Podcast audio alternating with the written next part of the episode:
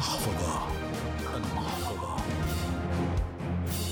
أهلا بكم. بالقدر الذي تتهافت فيه البنوك على الزبائن لتشجيعهم على الحصول على قرض يحدث أحيانا أن يرفض طلبك للحصول على قرض شخصي رغم أنك قدمت كل الوثائق الضرورية. لكن هل تساءلت يوما كيف يقرر البنك ما إذا كنت تستحق الحصول على قرض أم لا؟ قبل اعتماد الموافقة على طلب القرض يقوم البنك بالتحقق من أوضاعك الائتمانية وتاريخك المالي لحماية وتأمين الأموال التي سوف يقرضها إياك. ويتحقق من هذه المعلومات عن طريق بيانات تحدد العوامل الرئيسية التي تعتمد عليها البنوك عند قبول أو رفض طلبات القروض الشخصية.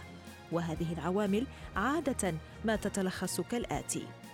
قدرتك على تسديد اقساط القرض فأنت تحتاج إلى تقديم ما يثبت أن لديك دخلا ثابتا يكفي لسداد الديون والمستحقات والبنوك تفضل أصحاب الدخل المنتظم كالموظفين والعاملين مقابل راتب شهري حيث يقل معدل مخاطر تذبذب الدخل ومدى تأثير ذلك على القدرة على السداد.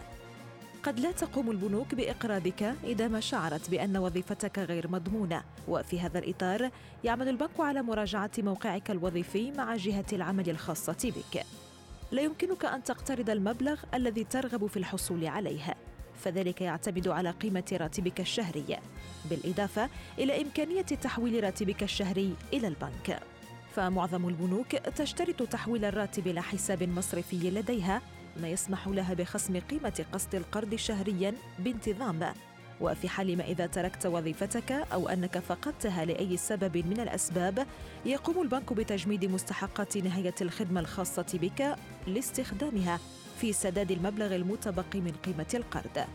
التاريخ والتصنيف الائتماني والخاص بك أمر مهم جدا في قبول أو رفض طلبك للتقدم بقرض شخصي. ففي حالة تكرار تخلفك عن دفع المستحقات الخاصة ببطاقتك الائتمانية أو مستحقات القروض الشخصية فقد لا توافق البنوك على اعتماد الموافقة على طلب القرض وعادة ما يقوم البنك بطلب كشف حسابك المصرفي خلال الشهور الأخيرة للتحقق من نسبة خدمة الدين والتأكد من عدم وجود أي مستحقات أو متأخرات متعلقة بأقساط قروض أو ديون أخرى.